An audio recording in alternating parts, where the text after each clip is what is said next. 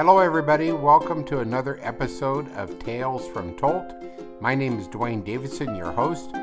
This is a program where we discuss the fascinating and rich history of that place we call the Snoqualmie Valley, basically from Monroe to North Bend.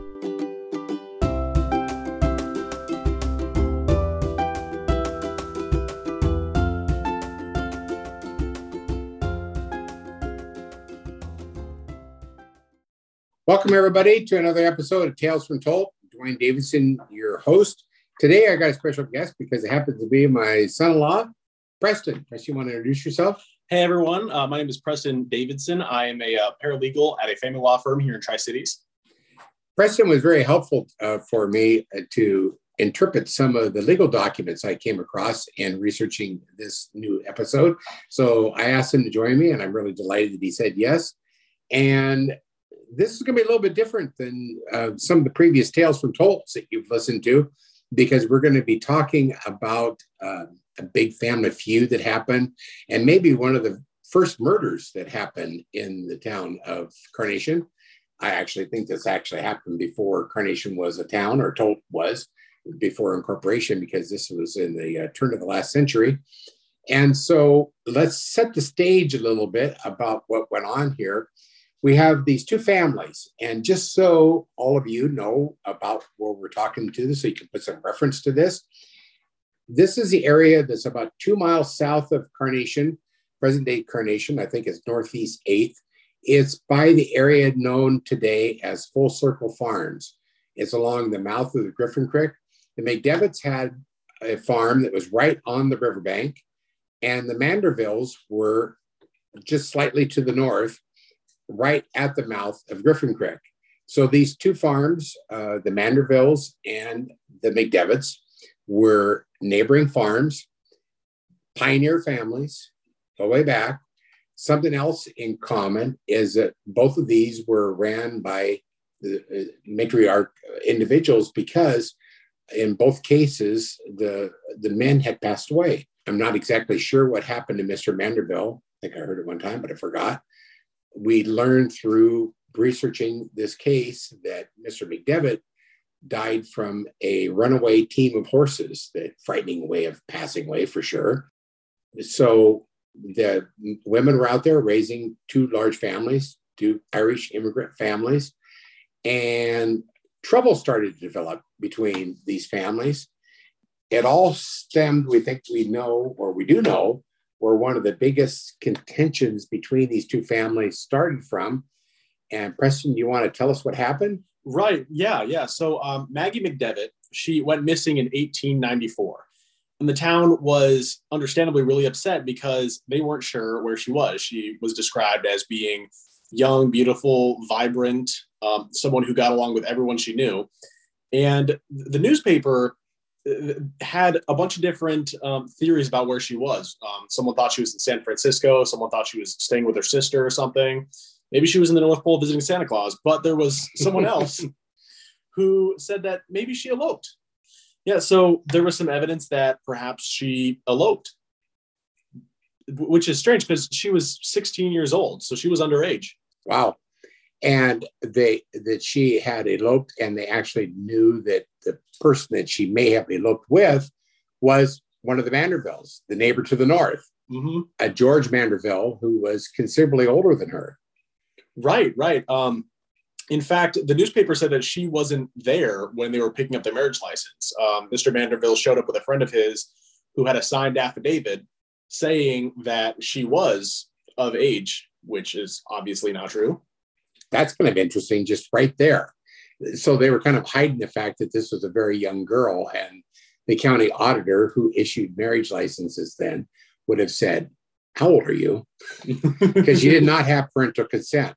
Because, according to some of the research that we've done, we learned that even though she got along with the public really well, she was very involved with the community. She was involved with activities that happened at the Pleasant Hill School, which was one of the country schools that was located in that area at that time.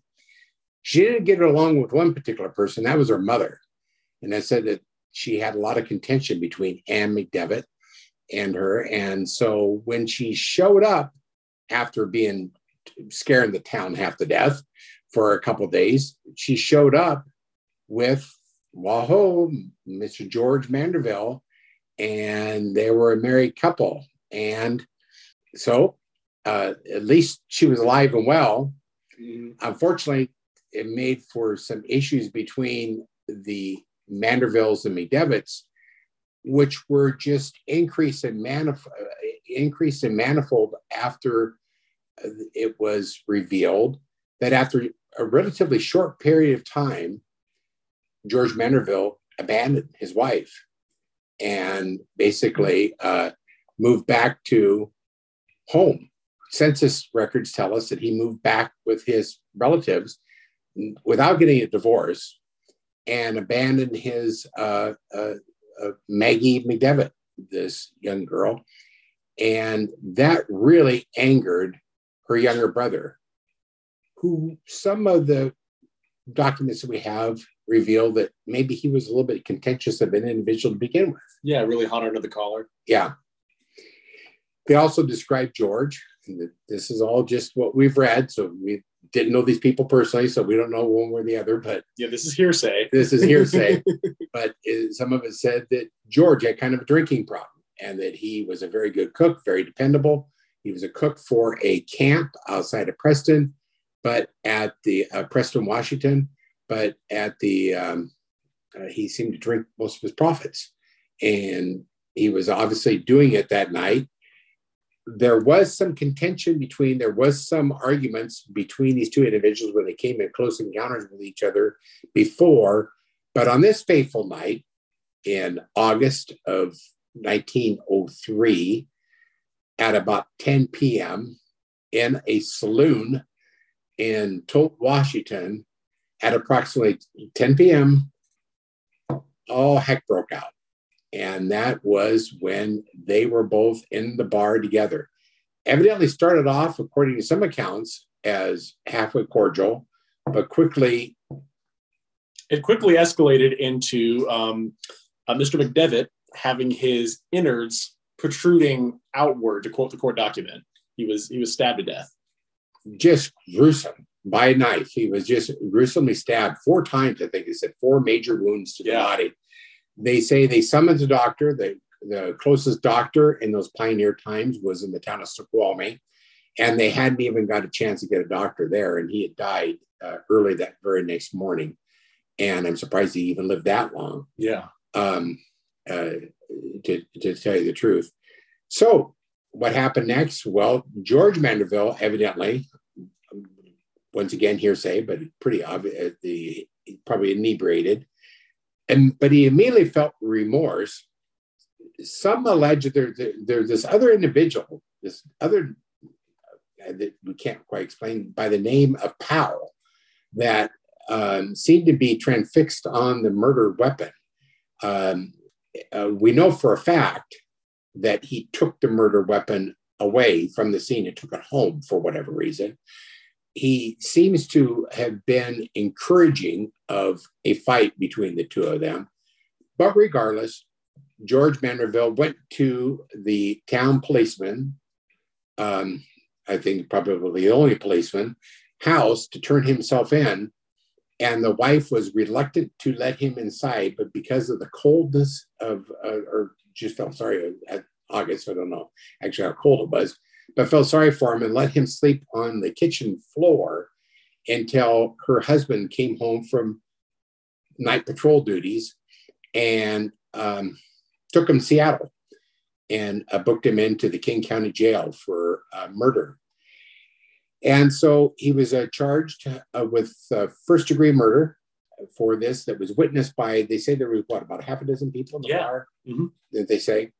And uh, by the way, I've contacted the folks at the Tolt Historical Society about the location of the saloon because I've never heard of the proprietor name that was involved that they associated in this article. Never heard that name before as a proprietor and uh, Tolt. So we're going to follow up on that because that did seem like an unusual name. We're not exactly sure what building this actually happened at. But he turned himself in without incident, didn't have to be down or anything else like that. Uh, was immediately remorseful for what he had done, apparently. Uh, Edward McDevitt um, uh, passed away, and um, and a trial evidently fairly quickly was assembled and was uh, and convicted him for second degree murder.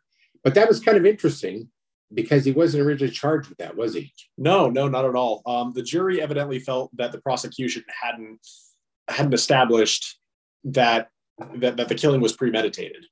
They they they felt like the evidence had pointed more to a to a crime of passion, like a heat of the moment type of thing. Hmm.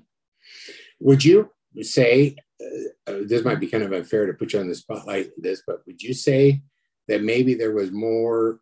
It appeared the juries had greater ability to set and have judgments on what they may be convicting for. And that's more in the realm of the plea dealing and things that happened before the trial amongst the attorneys today. But back then, the jury seemed to be empowered with that kind of ability to do. Yeah, it seems so. That's kind of odd, actually. Yeah, yeah. So they definitely felt that they needed to have a little bit more compassion over him and that there was a feeling that maybe it was not premeditated. Is that what you think that maybe possibly the jury was thinking? Yeah yeah. And we actually have some evidence to suggest that that's indeed what they were thinking. And that is because first accounts were bringing in mr powell again. First accounts was powell was involved. Right right. Um, so there was conflicting testimony evidently where some witnesses said that Powell provided the, the murder weapon in the first place and encouraged him to and encouraged him to um, to kill uh, Mr. McDevitt. Right. But there was other testimony that um, Mr. Manderville had brought the knife with him to the bar, which would demonstrate his intent to um, kill Mr. McDevitt. So the prevailing uh, the facts and evidence, or whatever you want to call it, at the time seems to suggest that the jury felt that uh, that Mr. Powell had brought the knife, and that uh, and that there was a reason for um, a more lenient sentence on Mr. McDevitt. Right, right.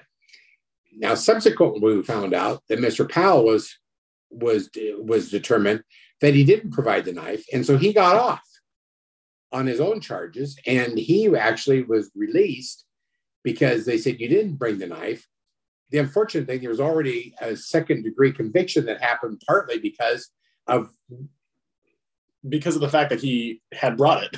So that's really bizarre, is it not? Yeah, yeah. The two uh, two decisions, two court decisions, conflicted with one another. And so then it went to the Supreme Court. And that really is when, so I got a copy of the Supreme Court document and uh, it's a what about five six page document? Uh, yeah yeah. And tried to read it and couldn't make heads or tails out of it. Partly because of the way they wrote things back then there was lots of those type of uh, vesses and forthwith and all the or to wit. to wit language that made it really kind of bizarre for me to understand and and so forth. So because my uh, uh, good son-in-law is a paralegal. He was over uh, here a couple nights ago, and I said, "Would you interpret this for me and tell me what it says?" And he got it got wrapped up into this case too, and decided to help me with this episode today. So when we uh, come back, we'll take a break right now. When we come back, we'll continue to talk about this case, and we'll talk about this appeal for uh, uh the second degree conviction that was made and what materialized from that. You're listening to Valley 104.9 FM, your station for Valley talk and info. Join us for our weekly paranormal radio show, Northwest Phenomenon, each Sundays at 7 p.m. Have a story you'd like to share? Call our Northwest Phenom hotline 24 7 775 990 5151, or you can email me on my website, onairmario.com. All calls and emails are confidential. Listen on demand, subscribe to our podcast, iTunes, Spotify, Stitcher, Google Play. Search Northwest Phenomenon. We'll see you Sunday at 7 p.m. right here on Valley 104.9. I'm Chris Heim, inviting you to join me in the Global Village for the best in music from all around the globe. We highlight new releases, rare and classic recordings, birthdays, holidays, and a host of features, specials, and unique concert performances, all drawing on styles and influences from many different corners of the world. Great sounds from all around the globe in the Global Village, Thursday nights from 7 till 9, here on Valley 104.9 FM, your station for Northwest eclectic music. Welcome back, everybody. Tales from Tolt. Today, we're talking about one of the first murders that probably ever happened in the town. And it was a gruesome one with lots of interesting facts and details and really kind of a saga about two conflicting families like the Hatfields and the McCoys of Tolt, Washington, uh, the McDevitts and the Mandervilles, and uh, especially between George Manderville and Edward McDevitt. Uh, some pronounce it McDevitt. And um, the contention was all started because of McDevitt's uh, sister, Maggie, uh, she was uh, she was married at a very young age uh, to this George Manderville. Marriage did not last very well, and actually, a census actually has him back at home, uh, living with his family, and the census uh, enumerator never did pick up Maggie she just was off the map by then. And uh, we'll talk a little bit more about her in just a moment. But um, it was just a second degree conviction. I would have thought that the prosecution thought that they made off on this pretty uh, uh, easily because the prosecutors felt that they kind of got gypped out of a first degree conviction because of the fact that they had he had a, a, person helping him with the commitment that made it not premeditated, like, hey, you know, a fight's going to soon and well, he used his knife. Well, that clearly would not be premeditated murder. Yeah, no, that would just be heat of the moment. You know, it would be a crime of passion. But McDevitt brought, the, or uh, I'm sorry, Manderville brought the knife all along. And that was found out in a second trial. So I would have thought that they would have felt satisfied with this. But evidently, there was some in the community that felt that maybe justice wasn't really truly served here, that this really was maybe more of a self defense. And so a appeal was made. And Preston, can you elaborate? Why did this go right to the state Supreme Court? Well, um, so today, when a conviction is appealed, it would go to the Washington um, Court of Appeals. But the Washington Court of Appeals wouldn't be established for another 60 years. Oh, so this would go right to the state Supreme Court. Yeah, straight to the Supreme Court. And the trial court judge was a, a noted judge that was great reputation. Mm-hmm. However, the this this document that where they are pleading their case for a, a set aside of this conviction, they're not very nice to the judge. Yeah, no, it's it's honestly just a, a very scathing indictment of his um, ability to do his job. Really. And what were the particular issues that they took the most exception to? Um, in particular, they had a problem with his um, with how he gave the jury instructions. So um, at one point, um, they, they talk about how um, how they were complaining of when the judge said, "But a person upon whom assault is made, which is not felonious in its character, as one who was assaulted by another without a deadly weapon, and with intent to inflict upon the person assaulted a mere beating is not justified in killing his assailant. And a person upon whom a not felonious assault is made is not justified in repelling such an assault without a deadly weapon used in a deadly manner. Now, court documents, um, they're written in a, in a, different language, really, in legalese, because attorneys think that they are important or something. like even today, I'll draft documents which will say something to the effect of comes now petitioner by and through his mm-hmm. or her attorney of record. Mm-hmm. You're like, what does that mean? Mm-hmm. Well, so it, it, it, was even difficult for me, and I draft legal documents for a living. But um, essentially, they were arguing that that the judge did not adequately explain the statute that Mr. Manderville was being charged under. Interesting, interesting, and they draw uh, quite a few other uh, issues with the judge. I do find it interesting that there seems to be a suggestion that just shows you how some things stay the same and other things actually change over time. There does seem to be a slightly different perception back then about what self defense was as opposed to today. That back then, you really had to be not how did how did they define it? Not to stop what might just turn out to be a severe beating. You had to actually have reason to believe that they were intending on killing you. Right. So it's truly, it wasn't self defense of a beating, it was self defense of my preservation of life. That is different because right now we can basically, you can plead self defense on just a mere fact you think this person is going to come in and you're not absolutely sure that they may kill you, but there's a chance of it. And Or- you can actually plead self defense in that case, right? Yeah, or maybe they're trying to take your TV or something. You just shoot them. it's it's really interesting that the judge the judge said that but they just went on and on on the judge what happened about this uh, what happened with the supreme court So the Supreme Court ultimately decided that Judge Tallman uh, adequately did give the jury instructions, and that the defense um, that that their e- evaluation of the of the judge's jury instructions were not valid and dismissed the case altogether. wow and quite forcefully and so they really validated the trial court's conclusions of fact and the jury's and basically upheld the conviction no exceptions right Right, which was very bold on the part of the defense, you know, because they pretty much they pretty much got away with murder, right but they tried to get the conviction overturned altogether. Very bold. Right, right. There must, it just suggests that back then, when I think people just generally had more of a law and order type of feeling about things, it does seem to suggest, and we're doing lots of speculation here, but it sure does seem to suspect that some people felt that justice hadn't been done here and that he must have been really just defending himself. Something was going on for them to take this bold move and take this all the way Supreme Court, don't you? Don't you think? Oh, absolutely. Yeah. And what's really interesting, it kind of proves that point of where the general perception of the community might have been, is that he didn't serve his sentence uh, anywhere near his full sentence, 15 years, did he? No, no, he was sentenced on uh, July twentieth, nineteen oh five, and he was and he was discharged on Christmas Day, nineteen oh nine.